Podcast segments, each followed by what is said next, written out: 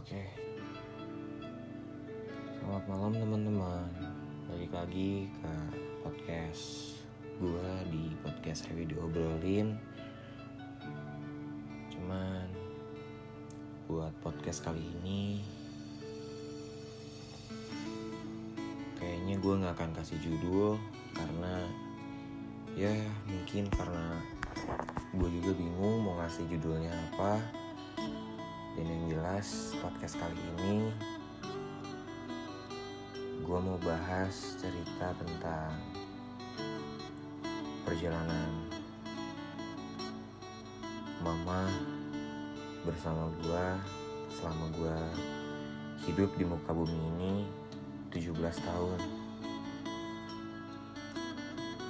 Uh, sebelum lanjut ke podcastnya gimana kabar kalian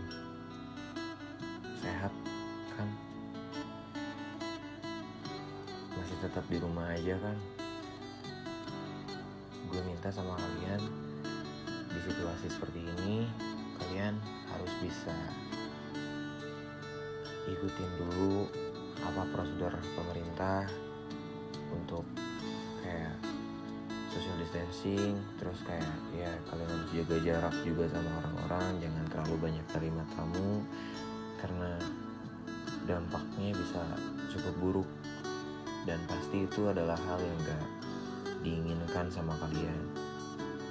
Oke lanjut ke podcastnya. Jadi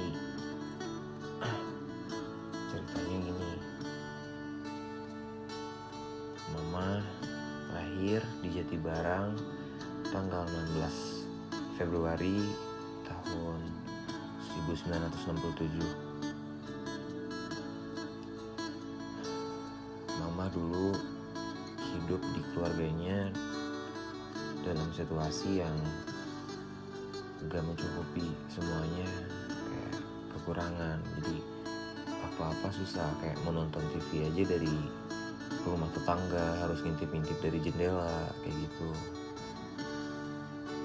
Ya yaudah emang kayak hidup mama emang kalau dulu ya emang di zamannya juga masih zaman kayak baru pulih dari penjajahan mungkin kayak ya belum terlalu banyak orang yang cukup sejahtera di hidupnya gitu.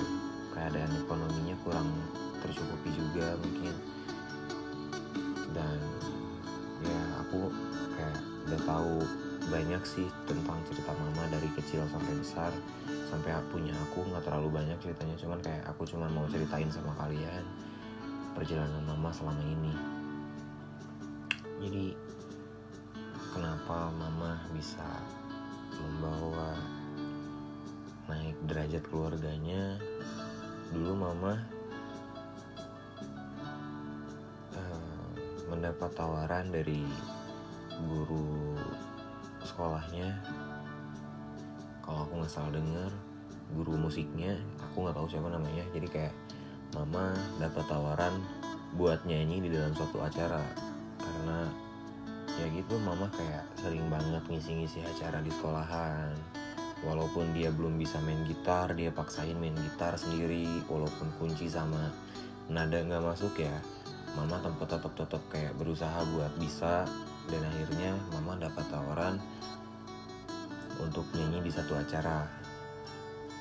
Dan kayak ya udah mama terima. Terus kayak mama terima dan banyak pendengar waktu itu yang mungkin tertarik sama suara mama dan akhirnya mama diajak buat nyanyi-nyanyi dari panggung ke panggung sampai hinaan, caci makian, mama dapat semuanya kayak. Tapi mama nggak peduliin sih omongan-omongan kayak gitu dan sampai emang bener-bener tetangga-tetangga mama di sekitar rumah ini yang sampai sekarang aku sama papa sama abang masih tempatin dulu ceritanya sampai kayak mereka nggak percaya aja mama bisa kayak gitu. Sampai nama-nama mama dicoret-coret di tembok kalau dia tuh perempuan yang nggak bener. Terus kayak rumah kita digantungin kayak maaf maaf kotoran manusia gitu digantung-gantung gitu kayak ya karena mereka mereka semua kayak nggak percaya kenapa tiba-tiba keluarga kita bisa tiba-tiba naik dan sekalinya mama pulang bawa baju bawa ya bawa semuanya yang mungkin mama udah mampu buat belinya gitu gitu terus akhirnya mama nyanyi nyanyi keliling-keliling Indonesia sampai ada cerita di mana mama nyanyi di satu kota dan dia mendapat kejadian buruk sih. Waktu itu aku dengernya kejadian buruk kayak mama disewa di nyanyi di satu hotel dan mereka para penyanyi hotel terus ya yang bareng-bareng sama mama disuruh kayak tidur di situ di dalam karantina itu di dalam hotel. Cuman kamar hotelnya nggak sama sekali memfasilitasi mama sih kayak ya layaknya kamar kosan kosan kosan yang kecil gitu. Kayak tidur aja ngampar kayak gitu gitu dan kayak setiap malam pasti dikunciin pintu pun dikunci dari luar. Jadi mama sama teman-teman mama penyanyi yang lainnya gak bisa buat keluar kayak gitu. Supaya mereka nggak kabur atau apa. Nggak tahu sih kayak ya kayak gitu ceritanya dari mama dulu. Nah tapi mama kayak ngelihat ada satu uh, gorong bukan gorong-gorong kayak langit-langit yang bisa dibuka gitu. Dan akhirnya mama sama teman-temannya keluar dari hotel itu dari situ. Keluar dari situ mama harus manjat-manjat. Ya kayak gitu harus manjat-manjat. Terus kayak mama harus lompat sana sini harus kayak ya bertaruh nyawa lah ibarat ini kayak gitu. Karena emang jarak dari atas ke bawah nggak deket gitu jauh. Terus akhirnya ada satu tukang bukan tukang supir supir taksi yang kebenaran itu adalah orang Bandung. Dan akhirnya mama ceritain gini gini gini gini. Akhirnya orang supir itu mau nolongin mama sama teman-temannya nah mulai dari situ kayak mama kabur lewat situ sama teman-temannya dan dibawa ke satu pelabuhan mungkin sama orang supir itu. Dan akhirnya mama bisa pulang ke Bandung kayak gitu.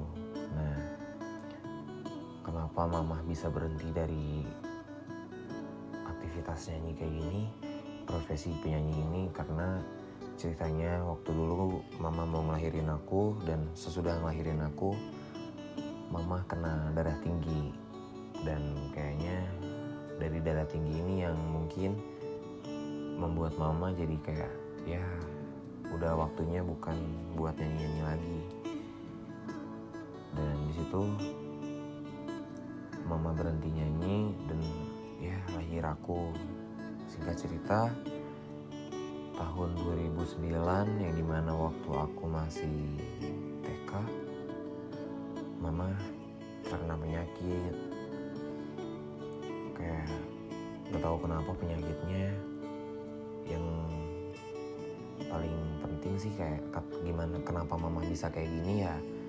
Karena mama salah minum obat awalnya karena mama udah capek mungkin udah lemah udah lelah juga. Harus ke mana-mana kayak mama udah datang ke sana sini kayak ke dokter udah ke jabatan yang di atasnya dokter udah kayak semuanya udah mama samperin. Dan ya menurut mereka penyakit mama ini penyakit mama ini. Jadi kayak mama harus minum obat yang berbeda-beda dalam jangka waktu yang cukup panjang. Dan akhirnya mama menemukan satu dokter yang mungkin jika dilanjutkan perjalanan mama mama bisa sembuh. Uh, aku lupa sih nama rumah sakitnya apa tapi aku masih ingat nama dokternya siapa. Dan mungkin kalau misalnya dokter ini mendengar podcast ini aku mau ngucapin makasih banyak dulu udah sempat nolongin mama walaupun mama gak sempat ngelawan penyakitnya sampai sekarang dan harus beristirahat di tempat yang terakhir. Buat dokter ibu Widya Stuti makasih banyak udah mau menolong mama untuk sementara. Ya gitu ceritanya. Jadi kayak mama dapat bisa kenalan sama dokter ini dan dokter ini menyarankan untuk meminum obat. Nah dokter ini pun kayak nggak sembarang ngasih obat. Kayak mereka harus kayak CT scan CT scan lah buat mama gitu. Sampai berapa kali mama direkam kayak gitu-gitu dan akhirnya penyakitnya ketahuan. Penyakit mama autoimun. Jadi penyakit autoimun ini adalah kayak setiap orang kan pasti punya kekebalan tubuhnya masing-masing ya. Jadi nah penyakit autoimun ini adalah penyakit yang di mana kekebalan tubuh terlalu over sehingga kekebalan tubuh ini yang membuat penyakitnya itu sendiri datang ke tubuh mama. Jadi bukan penyakit yang harusnya bisa dihalangin sama kekebalan tubuh tapi malah kekebalan tubuhnya itu yang nyerang mama kayak gitu. Dan ya dokter dokter ibu Widya Stuti memberikan obat yang di mana obat itu nggak murah. Dengar-dengar sih dulunya kayak satu obatnya bisa sampai jutaan.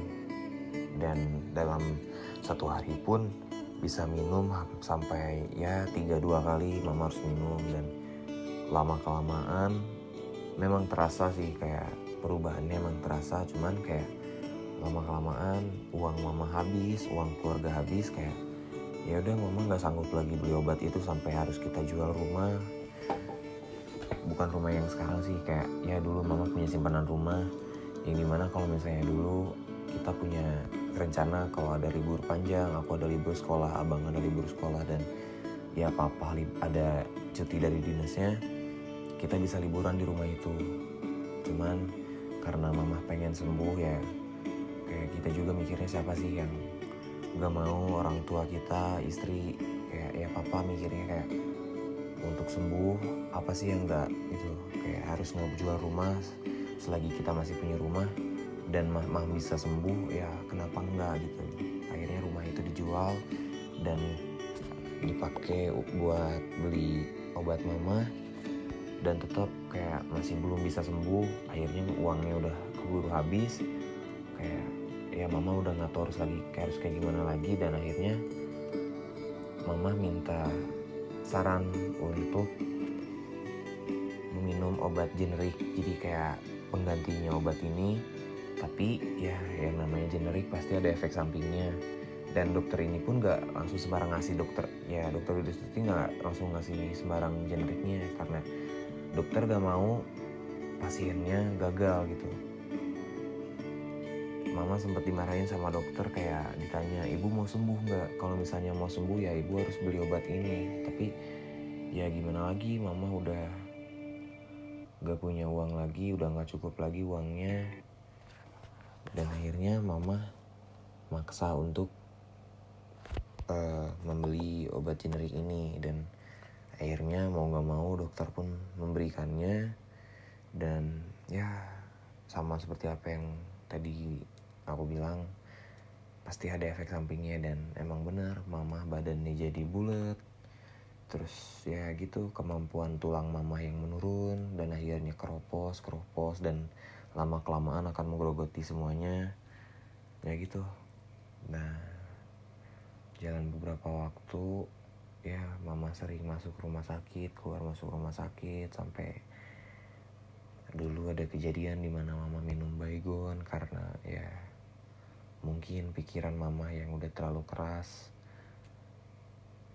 anak-anaknya yang cukup bisa dibilang bandel, ya gitu situasi keluarga yang tiba-tiba turun drastis, mama nggak sanggup lagi dan tepat di mana mama lagi nggak kuat mungkin mama mendapat kabar kalau gue nggak masuk sekolah.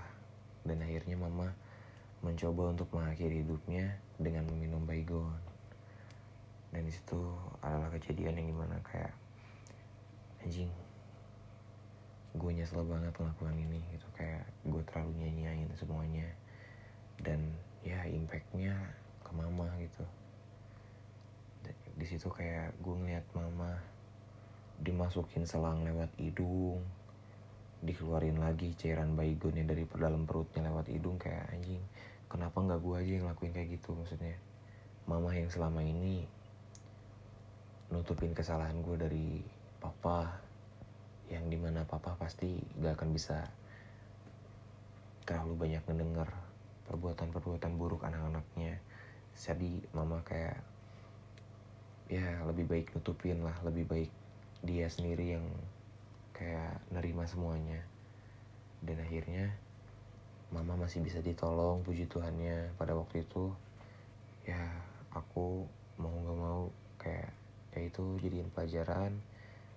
Jadi mama juga minta maaf karena terlalu sering untuk menyerah dalam menjalani hidupnya. Kayak ya udah di situ kayak damai-damai aja dan singkat cerita juga kenapa kemarin mama bisa sampai pergi kayak aku juga masih nggak ngerti sih kenapa bisa secepat ini mama pergi ninggalin kita mah jadi ceritanya setelah seminggu mama kemarin ulang tahun mama masuk rumah sakit dan masuk rumah sakitnya pun sampai terakhir kemarin meninggal. Kalau dihitung ada sih sampai tiga ya tiga kali mama masuk rumah sakit. Dan yang pertama kenapa bisa mama masuk rumah sakit? Karena tiga hari sebelum mama masuk rumah sakit dia sering banget makan sate makan malam sama aku. Kayak waktu pertama kali kan makannya sama aku nih kayak ya udah deh ayo kita makan gitu. Terus pas makan aku ngerasa berbeda gitu kayak ini kok aneh ada yang aneh dalam sate ini nih kayak ya maaf maaf gitu. Maksudnya bukan kayak aku menghina uh, pekerjaan ini kayak emang bener-bener aku ngerasanya ini satenya kayak dagingnya asem dan ini juga kebenaran bukan sate yang biasa kita beli buat makan bareng-bareng gitu. Ini sate yang sering lewat ke rumah. Dan tapi anehnya mama kayak ngerasa ini enak gitu. Ini enak. Terus yaudah akhirnya mama lanjut makan aku enggak. Dan besoknya beli lagi nah karena aku udah tahu ini satenya nggak enak aku nggak mau beli lagi. Dan akhirnya mama makan bareng sama papa. Papa juga ngerasa kalau misalnya sate ini nggak enak sate ini ada yang aneh gitu. Tapi mama nggak ngerasa itu sama sekali kayak ya udah lanjut aja makan dan enak-enak aja gitu makannya. Dan yang ketiga kalinya mama pengen beli lagi sate itu aku sempet larang kayak mah udah satenya kayak gak enak gitu mending aku aja keluar beli sate yang ya di tempat biasa kita beli sate. Tapi mama udah gak keburu katanya mama udah lapar gini gini gini gini gini dan maksa akhirnya ya mau gak mau ya gue beliin satenya. Dan setelah mama makan gak ada efek apa-apa gitu. Cuman di besoknya pas gue mau sekolah gue mau berangkat sekolah kayak ngelihat mama muntah-muntah sama pap sama papa dari subuh gitu kayak papa kayak ya gitu papa yang ngejagain mama selama itu muntah-muntah dari subuh. Dan akhirnya gue disuruh berangkat sekolah sampai gue berangkat sekolah pun telat gitu. Kayak ya udahlah nggak masalah gitu kalau misalnya masalah telat mah. Dan akhirnya di jam berapa jam sekitar jam 10 jam 11 gue dapet telepon dari abang gue kayak ya pulangnya cepet. Karena mama masuk UGD katanya gini gini gini gini oke okay. Dan di situ gue langsung pulang dan ya gue udah punya perasaan kayak ini ya bakalan ada yang gak bener nih. Karena emang di mana itu feel gue buruk banget dan kayak beda banget gitu. Jarang-jarang gue ngerasa selama ini kayak ngelihat mama ngelawan penyakitnya mama masuk rumah sakit kayak gak ada perasaan apa-apa gitu. Cuman kayak waktu itu perasaannya beda banget sama yang selama ini aku rasain kayak ya udahlah di situ kepaksa kayak bukan kepaksa juga sih emang mungkin itu adalah di mana waktunya gue harus berubah. Ya itu. Dan akhirnya tiga hari mama jalan di rumah sakit mama dirawat di rumah sakit mama akhirnya bisa pulang. Tapi mama pulang dalam posisi mama nggak bisa jalan mama nggak bisa ngomong gitu. Dan ya mau nggak mau kita bawa mama ke ya ada salah satu bukan ya mungkin bisa disebut rumah sakit tapi yang di mana dalamnya cuman kayak buat orang-orang orang yang mau terapi kayak gitu. Kayak orang-orang mau ya mau sembuh dari stroke dan harus terapi di situ gitu. Dan akhirnya mama setiap hari ngejalanin terapi ini terapi terapi terapi dan kontrol di rumah sakit juga. Seminggu setelah mama terapi terapi mama masuk lagi rumah sakit malam-malam. Karena mama muntah-muntah dan di situ gue gue ngeliatnya mama muntah-muntah kayak beda gitu. Dari ya gimmick mukanya udah mulai beda gitu. Kayak muntahnya pun warnanya hitam airannya kental gitu. Kayak aduh ini ada apa sebenarnya? Kayak ya gue juga mikir kayak jarang-jarang mama masuk rumah sakit dua kali kayak gini dalam waktu yang cukup pendek gitu. Kayak di situ kayak tambah pikiran kayak ini bakal nada yang nggak bener gitu. Tapi kayak ya gimana lagi gue masih punya Tuhan gitu kayak ya gue serahin semuanya udah ke ke dalam doa mama masuk rumah sakit lagi dan akhirnya mama bisa keluar dari rumah sakit. Nah jalan dari situ mama kayak ya masih jalanin terapi dan akhirnya pun gue dapat kabar baik kalau misalnya mama nggak harus lagi terapi terapi karena udah berkurang gitu.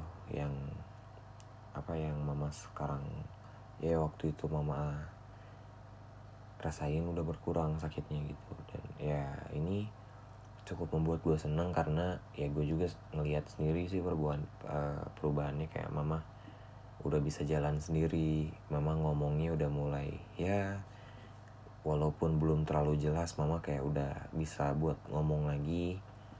Dan akhirnya gitu. Nah tapi kayak jalan berapa lama ya kemarin-kemarin seminggu sebelum mama meninggal mama nggak bisa makan. Karena apa yang mama makan apa yang masuk ke mulut mama semuanya yang dirasain sama mama itu enak. Kayak ya nggak bisa nerima perut sama mulutnya pun nggak bisa nerima. Jadi setiap apa yang masuk ke dalam mulut, mulut mama itu bakalan keluar lagi. Jadi kayak ya baru dua suap keluar dua suap keluar kayak gitu.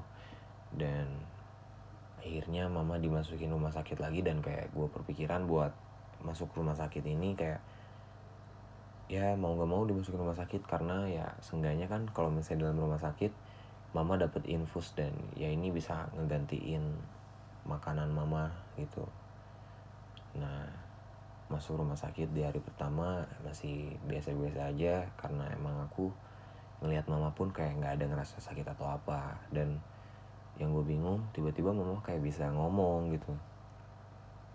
Ya karena gue juga banyak pengalaman dari teman-teman gue yang di mana udah ngalamin ini lebih dulu dari gue. Kayak di mana orang yang bakalan pergi untuk selamanya apalagi dalam posisi sakit ya mereka bakalan disembuhin dulu gitu. Kayak mereka di ngeliatin dulu kita kalau misalnya mereka itu udah sembuh dan emang kayak bener. Kejadiannya sama waktu tahun 2018 kakak mama gue kayak baru pertama kali masuk rumah sakit dan dapat kabar dari dokter kalau misalnya besok udah bisa pulang. Dan ternyata subuhnya almarhum dipanggil sama Tuhan gitu. Jadi kayak ya gue juga percaya deh kayak baru percaya ya gitu waktu ngelihat mama kejadian mama gitu. Karena emang mama ngomongnya udah mulai biasa lagi. Cuman kayak gue nggak ngeliat kayak ada apa ya seneng gitu dari mamahnya cuman ya gue tetap berdoa semoga mama bisa pulang. Dan di besoknya di mana hari itu mama meninggal paginya gue masih sempat gantian jaga sama bokap. Jadi kayak bokap nyuruh gue buat datang ke rumah sakit ngeganti dia karena dia mau tidur dulu mau mandi dulu katanya di rumah. Ya udah gue ganti dan gue jagain mama gitu. Jadi gue jagain. Di situ gue sempat masih sempat ngobrol dan gue nggak ngeliat mama kayak ngerasa kesakitan atau apa dan tapi ya masih gue tetap kayak ngeliat gak mau makan itu. Karena gue waktu itu nyuapin mama makanan yang dikasih sama suster dan mama nggak bisa nerima. Dan akhirnya yaudah mama makannya di situ berhenti oke. Okay. dan malamnya eh nggak nggak malam. Jadi kayak jam 12 bokap udah nelpon lagi gantian lagi uh, gue yang harus jaga rumah lagi gitu akhirnya gue jaga rumah dan malamnya sekitar jam jam sepuluhan jam setengah sepuluhan jam sepuluhan lah bokap nelpon kayak nanya mama tadi siang makan gak gini gini gini. Ya gue ceritain apa adanya karena emang gue mau gak mau nutup nutupin.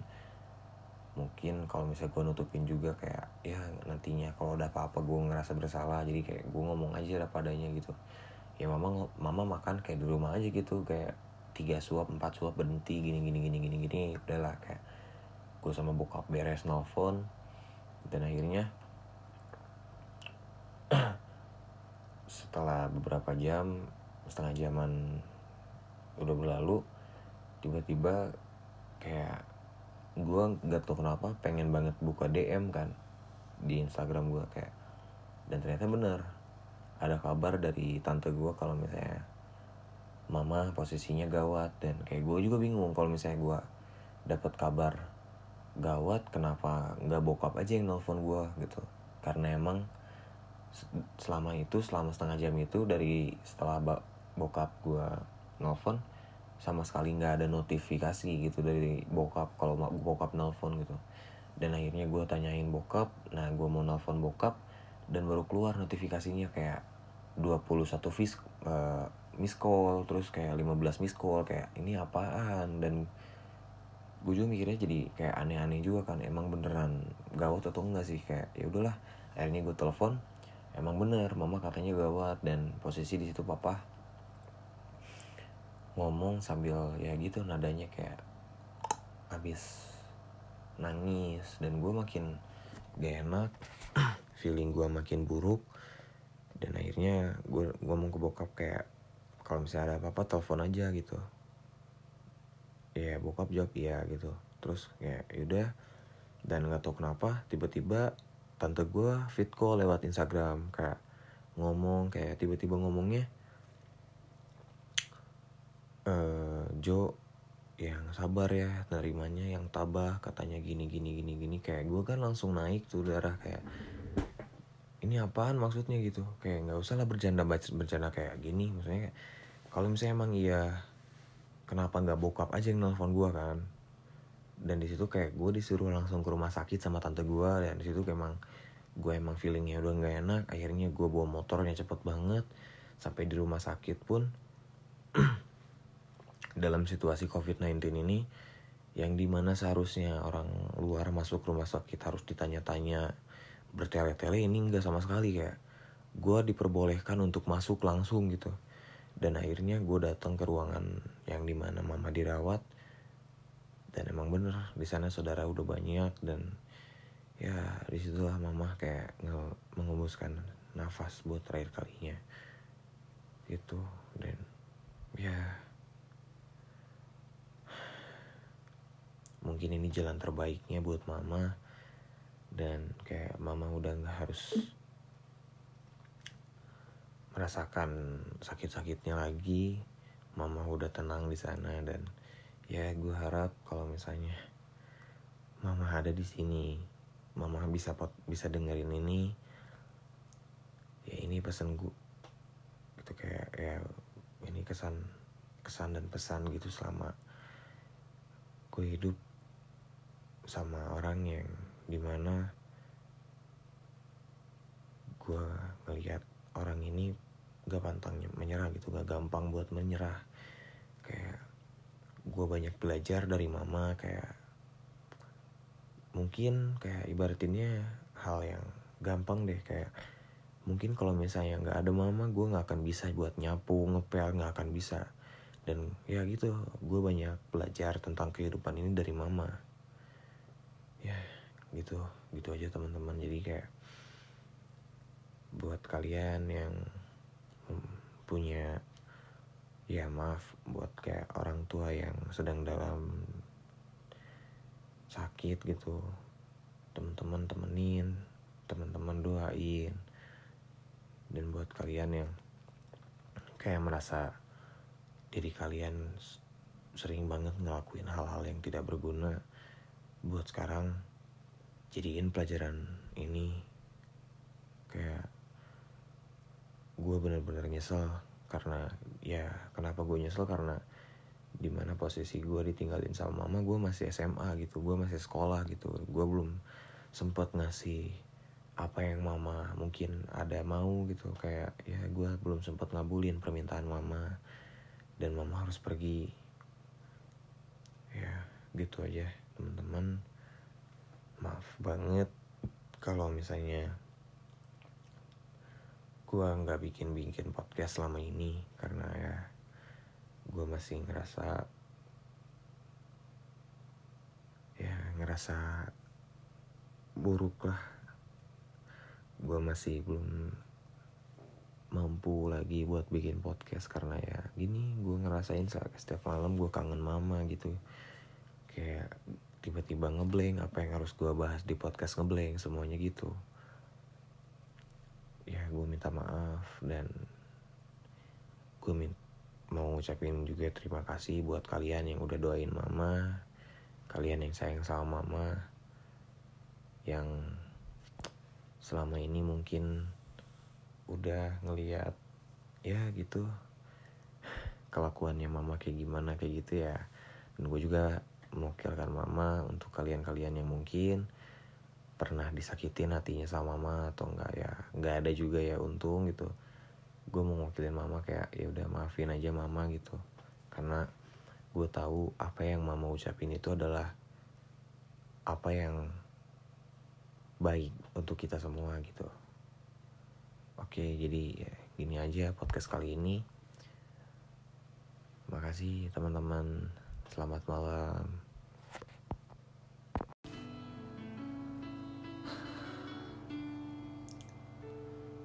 oke. Selamat malam teman-teman. Balik lagi ke podcast gue di podcast Heavy Diobrolin. Cuman buat podcast kali ini kayaknya gue nggak akan kasih judul karena ya mungkin karena gue juga bingung mau ngasih judulnya apa dan yang jelas podcast kali ini. Gue mau bahas cerita tentang perjalanan mama bersama gue selama gue hidup di muka bumi ini 17 tahun. Uh, sebelum lanjut ke podcastnya gimana kabar kalian sehat kan? Masih tetap di rumah aja kan? Gue minta sama kalian di situasi seperti ini kalian harus bisa ikutin dulu apa prosedur pemerintah untuk kayak social distancing terus kayak ya kalian harus jaga jarak juga sama orang-orang jangan terlalu banyak terima tamu karena dampaknya bisa cukup buruk. Dan pasti itu adalah hal yang gak diinginkan sama kalian.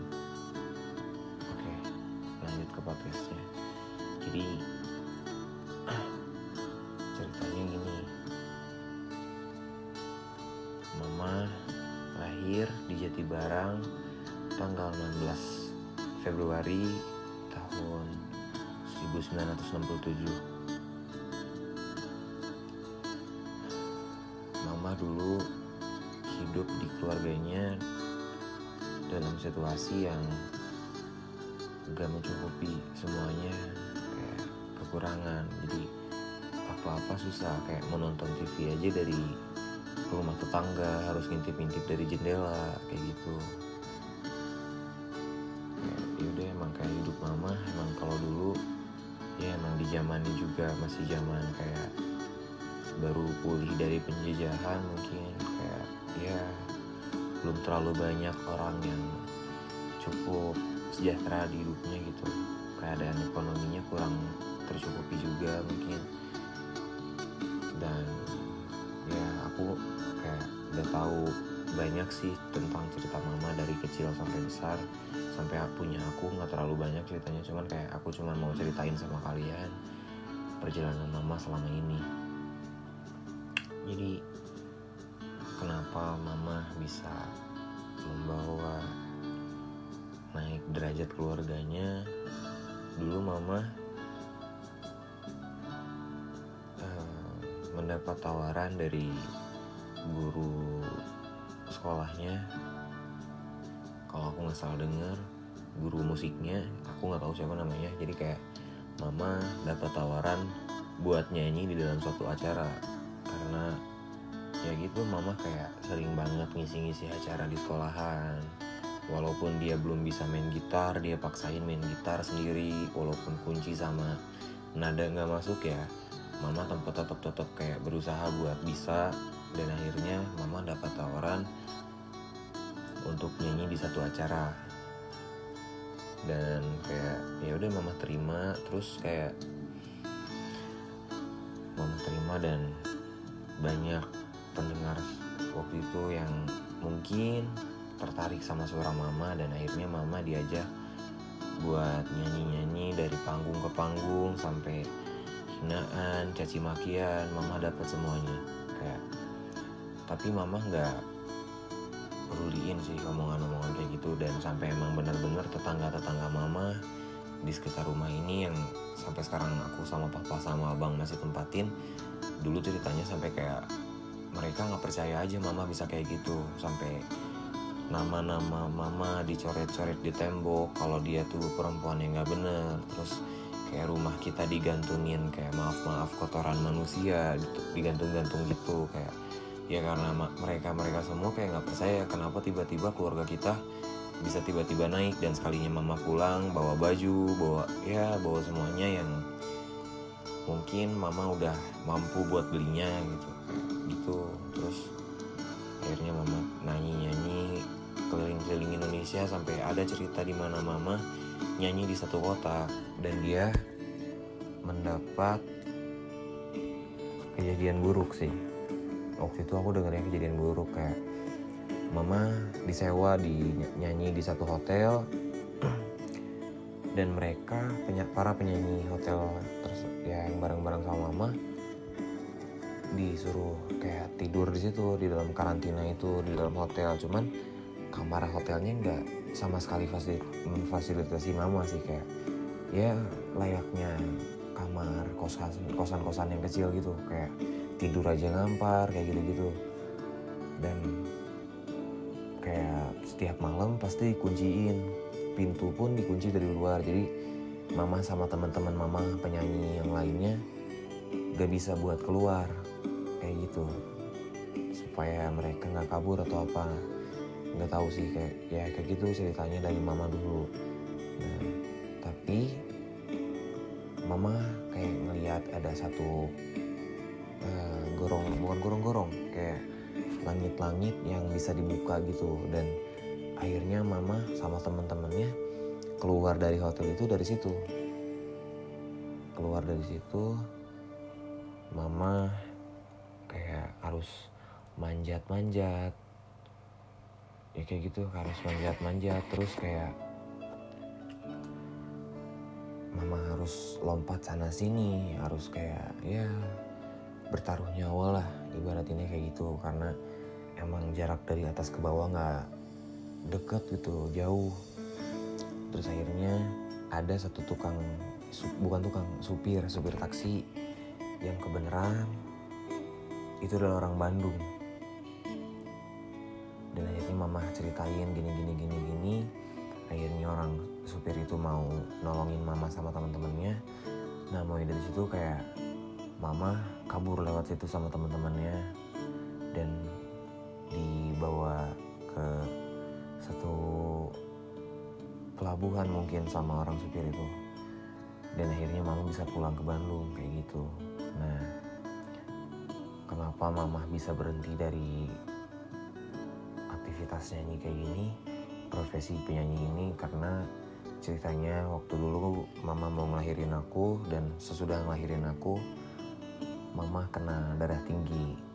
Dan kayaknya dari darah tinggi ini yang mungkin membuat mama jadi kayak ya udah waktunya bukan buat nyanyi-nyanyi lagi dan di situ mama berhenti nyanyi dan ya lahir aku. Singkat cerita tahun 2009 yang di mana waktu aku masih TK mama terkena penyakit. Kayak gak tahu kenapa penyakitnya yang paling penting sih kayak gimana kenapa mama bisa kayak gini ya karena mama salah minum obat awalnya karena mama udah capek mungkin udah lemah udah lelah juga. Harus ke mana-mana kayak mama udah datang ke sana sini kayak ke dokter udah ke jabatan yang di atasnya dokter udah kayak semuanya udah mama samperin. Dan ya menurut mereka penyakit mama ini penyakit mama ini jadi kayak mama harus minum obat yang berbeda-beda dalam jangka waktu yang cukup panjang. Dan akhirnya mama menemukan satu dokter yang mungkin jika dilanjutkan perjalanan mama mama bisa sembuh. Uh, aku lupa sih nama rumah sakitnya apa tapi aku masih ingat nama dokternya siapa dan mungkin kalau misalnya dokter ini mendengar podcast ini aku mau makasih banyak dulu udah sempat nolongin mama walaupun mama gak sempat ngelawan penyakitnya sampai sekarang dan harus beristirahat di tempat yang terakhir. Buat dokter ibu Widya Stuti makasih banyak udah mau menolong mama untuk sementara ceritanya. Jadi kayak mama dapat bisa kenalan sama dokter ini dan dokter ini menyarankan untuk meminum obat. Nah dokter ini pun kayak nggak sembarang ngasih obat. Kayak mereka harus kayak CT scan CT scan lah buat mama gitu. Sampai berapa kali mama direkam kayak gitu-gitu dan akhirnya penyakitnya ketahuan. Penyakit mama autoimun. Jadi penyakit autoimun ini adalah kayak setiap orang kan pasti punya kekebalan tubuhnya masing-masing ya. Jadi, nah penyakit autoimun ini adalah penyakit yang di mana kekebalan tubuh terlalu over sehingga kekebalan tubuh ini yang membuat penyakitnya itu sendiri datang ke tubuh mama. Jadi bukan penyakit yang harusnya bisa dihalangin sama kekebalan tubuh tapi malah kekebalan tubuhnya itu yang nyerang mama kayak gitu dan ya dokter dokter ibu Widya Stuti memberikan obat yang di mana obat itu nggak nggak murah. Kayak dengar-dengar sih dulunya kayak satu obatnya bisa sampai jutaan. Dan dalam satu hari pun bisa minum sampai ya tiga dua kali mama harus minum. Dan lama kelamaan memang terasa sih kayak perubahannya emang terasa. Cuman kayak lama kelamaan uang mama habis uang keluarga habis kayak ya udah mama nggak sanggup lagi beli obat itu sampai harus kita jual rumah. Bukan rumah yang sekarang sih kayak ya dulu mama punya simpanan rumah. Yang di mana kalau misalnya dulu kita punya rencana kalau ada libur panjang aku ada libur sekolah abang ada libur sekolah dan ya papa ada cuti dari dinasnya kita bisa liburan di rumah itu. Cuman karena mama pengen sembuh ya kayak kita juga mikirnya siapa sih yang gak mau orang tua kita istri kayak ya papa mikirnya kayak untuk sembuh apa sih yang gak itu kayak harus ngejual rumah selagi kita masih punya rumah dan mah, mah bisa sembuh ya kenapa enggak gitu. Akhirnya rumah itu dijual dan dipakai buat beli obat mama dan tetap kayak masih belum bisa sembuh. Akhirnya uangnya udah keburu habis kayak ya mama udah nggak tahu harus lagi harus kayak gimana lagi dan akhirnya mama minta saran untuk minum obat generik. Jadi kayak penggantinya obat ini tapi ya yang namanya generik pasti ada efek sampingnya. Dan dokter ini pun nggak langsung sembarang ngasih dokter ya dokter Widya nggak langsung ngasih sembarang generiknya karena dokter gak mau pasiennya gagal gitu mama sempat dimarahin sama dokter kayak ditanya ibu mau sembuh nggak? Kalau misalnya mau sembuh ya ibu harus beli obat ini. Tapi ya gimana lagi mama udah gak punya uang lagi udah nggak cukup lagi uangnya. Dan akhirnya mama maksa untuk uh, membeli obat generik ini. Dan akhirnya mau nggak mau dokter pun memberikannya. Dan ya sama seperti apa yang tadi aku bilang pasti ada efek sampingnya dan emang bener mama badannya jadi bulat. Terus ya gitu kemampuan tulang mama yang menurun dan akhirnya keropos keropos dan lama kelamaan akan menggerogoti semuanya. Ya gitu. Nah jalan beberapa waktu ya mama sering masuk rumah sakit keluar masuk rumah sakit sampai dulu ada kejadian di mana mama minum baygon karena mungkin pikiran mama yang udah terlalu keras anak-anaknya yang cukup bisa dibilang bandel. Ya gitu situasi keluarga yang tiba-tiba turun drastis. Mama nggak sanggup lagi dan tepat di mana mama lagi nggak kuat mungkin mama mendapat kabar kalau gue nggak masuk sekolah. Dan akhirnya mama mencoba untuk mengakhiri hidupnya dengan meminum baygon. Dan di situ adalah kejadian yang di mana kayak anjing gue nyesel banget ngelakuin ini gitu. Kayak gue terlalu nyanyain semuanya. Dan ya impactnya ke mama gitu. Di situ kayak gue ngeliat mama dimasukin selang lewat hidung dikeluarin lagi cairan baygonnya dari dalam perutnya lewat hidung kayak anjing kenapa nggak gue aja yang ngelakuin kayak gitu? Maksudnya mama yang selama ini nutupin kesalahan gue dari papa yang di mana papa pasti gak akan bisa terlalu banyak mendengar perbuatan-perbuatan buruk anak-anaknya. Jadi mama kayak ya lebih baik nutupin lah lebih baik dia sendiri yang kayak nerima semuanya. Dan akhirnya mama masih bisa ditolong puji Tuhannya. Pada waktu itu ya aku mau gak mau kayak kayak itu jadiin pelajaran. Jadi mama juga minta maaf karena terlalu sering untuk menyerah dalam jalanan hidupnya. Kayak ya udah di situ kayak damai-damai aja dan singkat cerita juga kenapa kemarin mama bisa sampai pergi kayak aku juga masih nggak ngerti sih kenapa bisa secepat ini mama pergi ninggalin kita mah jadi ceritanya setelah seminggu mama kemarin ulang tahun mama masuk rumah sakit dan masuk rumah sakitnya pun sampai terakhir kemarin meninggal.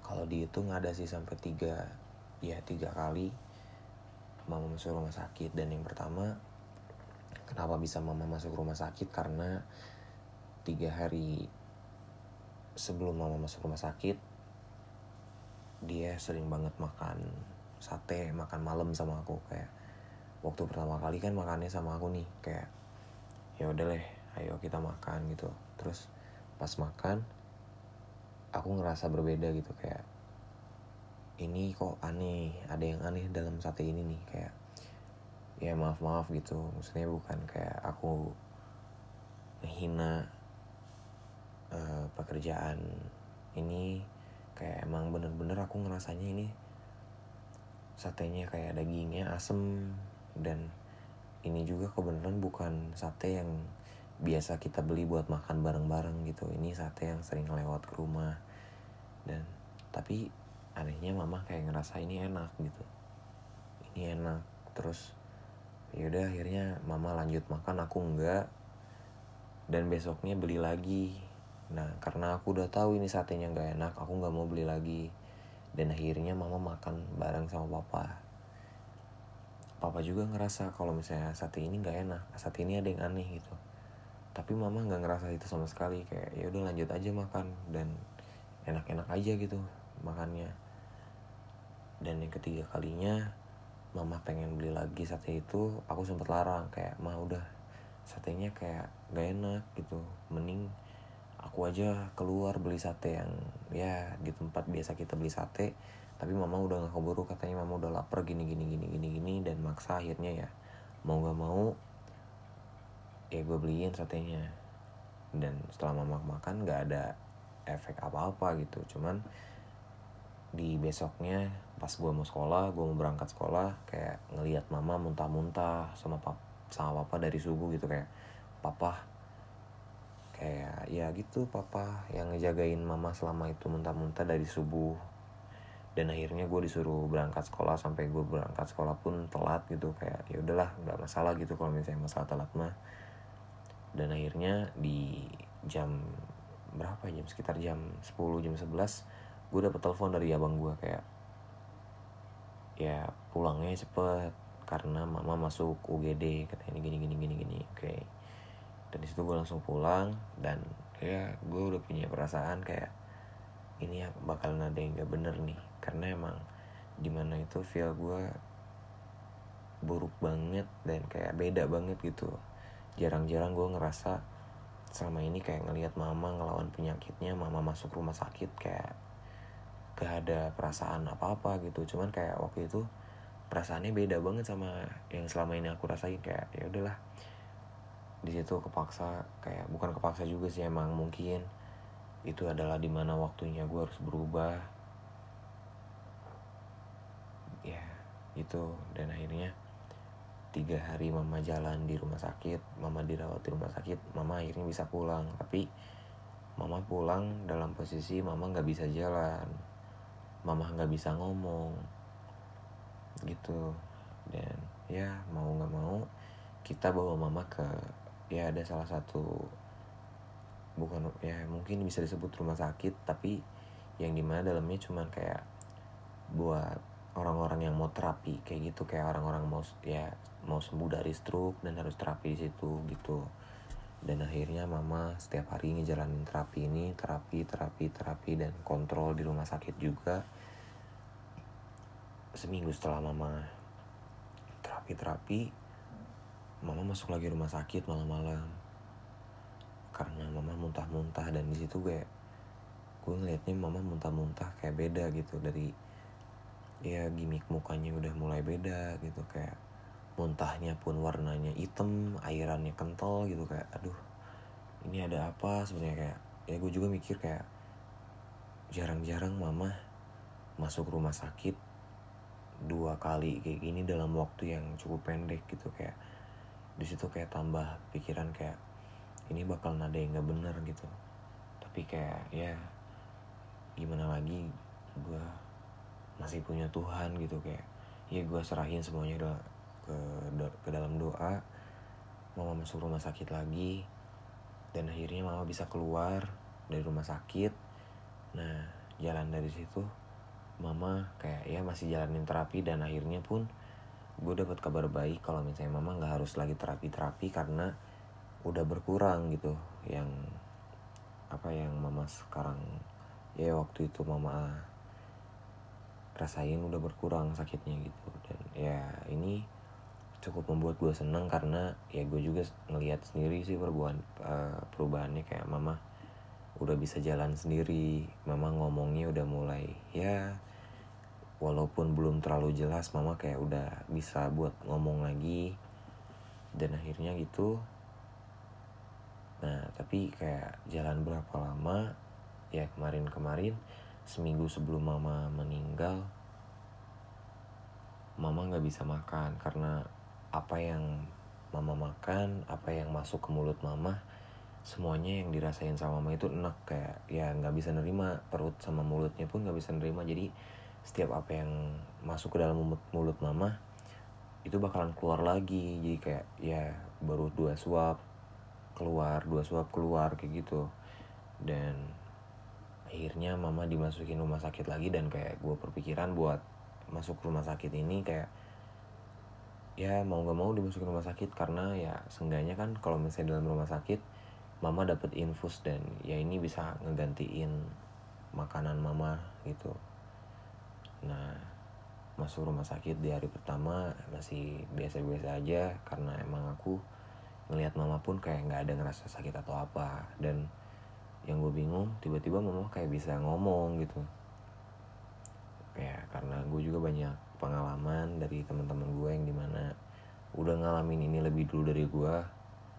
Kayak di mana orang yang bakalan pergi untuk selamanya apalagi dalam posisi sakit ya mereka bakalan disembuhin dulu gitu. Kayak mereka di ngeliatin dulu kita kalau misalnya mereka itu udah sembuh dan emang kayak bener. Kejadiannya sama waktu tahun 2018 kakak mama gue kayak baru pertama kali masuk rumah sakit dan dapat kabar dari dokter kalau misalnya besok udah bisa pulang. Dan ternyata subuhnya almarhum dipanggil sama Tuhan gitu. Jadi kayak ya gue juga percaya deh kayak baru percaya ya gitu waktu ngelihat mama kejadian mama gitu.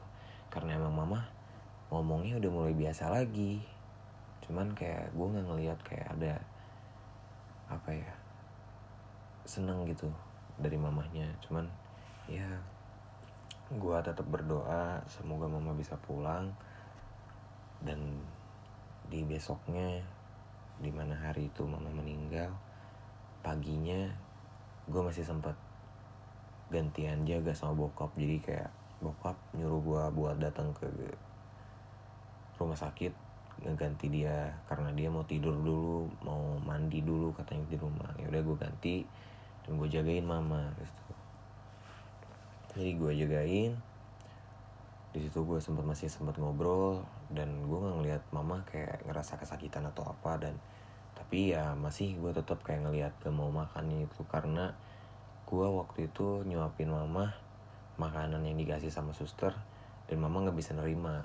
Dan akhirnya yaudah mama makannya di situ berhenti oke. Okay. dan malamnya eh nggak nggak malam. Jadi kayak jam 12 bokap udah nelpon lagi gantian lagi uh, gue yang harus jaga rumah lagi gitu akhirnya gue jaga rumah dan malamnya sekitar jam jam sepuluhan jam setengah sepuluhan jam sepuluhan lah bokap nelpon kayak nanya mama tadi siang makan gak gini gini gini. Ya gue ceritain apa adanya karena emang gue mau gak mau nutup nutupin. Mungkin kalau misalnya gue nutupin juga kayak ya nantinya kalau ada apa-apa gue ngerasa bersalah jadi kayak gue ngomong aja apa adanya gitu. Ya mama mama makan kayak di rumah aja gitu kayak tiga suap empat suap berhenti gini gini gini gini gini udahlah kayak gue sama bokap beres nelfon dan akhirnya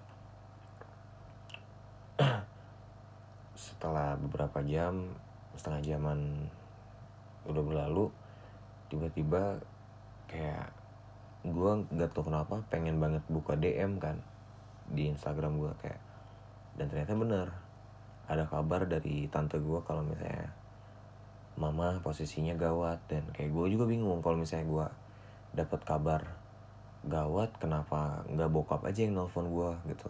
Karena emang selama itu selama setengah jam itu dari setelah bokap gue nelfon sama sekali nggak ada notifikasi gitu dari bokap kalau bokap nelpon gitu. Dan akhirnya gue tanyain bokap nah gue mau nelpon bokap dan baru keluar notifikasinya kayak 21 vis, uh, miss call terus kayak 15 miss call kayak ini apaan? Dan gue juga mikirnya jadi kayak aneh-aneh juga kan emang beneran gawat atau enggak sih? Kayak ya udahlah. Akhirnya gue telepon emang bener mama katanya gawat. Dan posisi di situ papa ngomong sambil ya gitu nadanya kayak habis nangis. Dan gue makin gak enak feeling gue makin buruk. Dan akhirnya gue ngomong ke bokap kayak kalau misalnya ada apa-apa telepon aja gitu. Ya bokap jawab iya gitu. Terus kayak yaudah dan nggak tau kenapa tiba-tiba tante gue fit call lewat Instagram. Kayak ngomong kayak tiba-tiba ngomongnya uh, Jo yang sabar ya nerimanya yang tabah katanya gini gini gini gini. Kayak gue kan langsung naik tuh darah kayak ini apaan maksudnya? gitu. Kayak nggak usah lah bercanda bercanda kayak gini. Maksudnya kalau misalnya emang iya kenapa nggak bokap aja yang nelfon gue kan? Dan di situ kayak gue disuruh langsung ke rumah sakit sama tante gue dan di situ emang gue emang feelingnya udah nggak enak. Akhirnya gue bawa motornya cepet banget. Sampai di rumah sakit pun dalam situasi COVID-19 ini yang di mana seharusnya orang luar masuk rumah sakit harus ditanya-tanya bertele-tele ini enggak sama sekali kayak gue diperbolehkan untuk masuk langsung gitu. Dan akhirnya gue datang ke ruangan yang di mana mama dirawat. Dan emang bener di sana saudara udah banyak dan ya di situlah mama kayak nge mengembuskan nafas buat terakhir kalinya. Gitu dan ya mungkin ini jalan terbaiknya buat mama dan kayak mama udah nggak harus merasakan sakit-sakitnya lagi.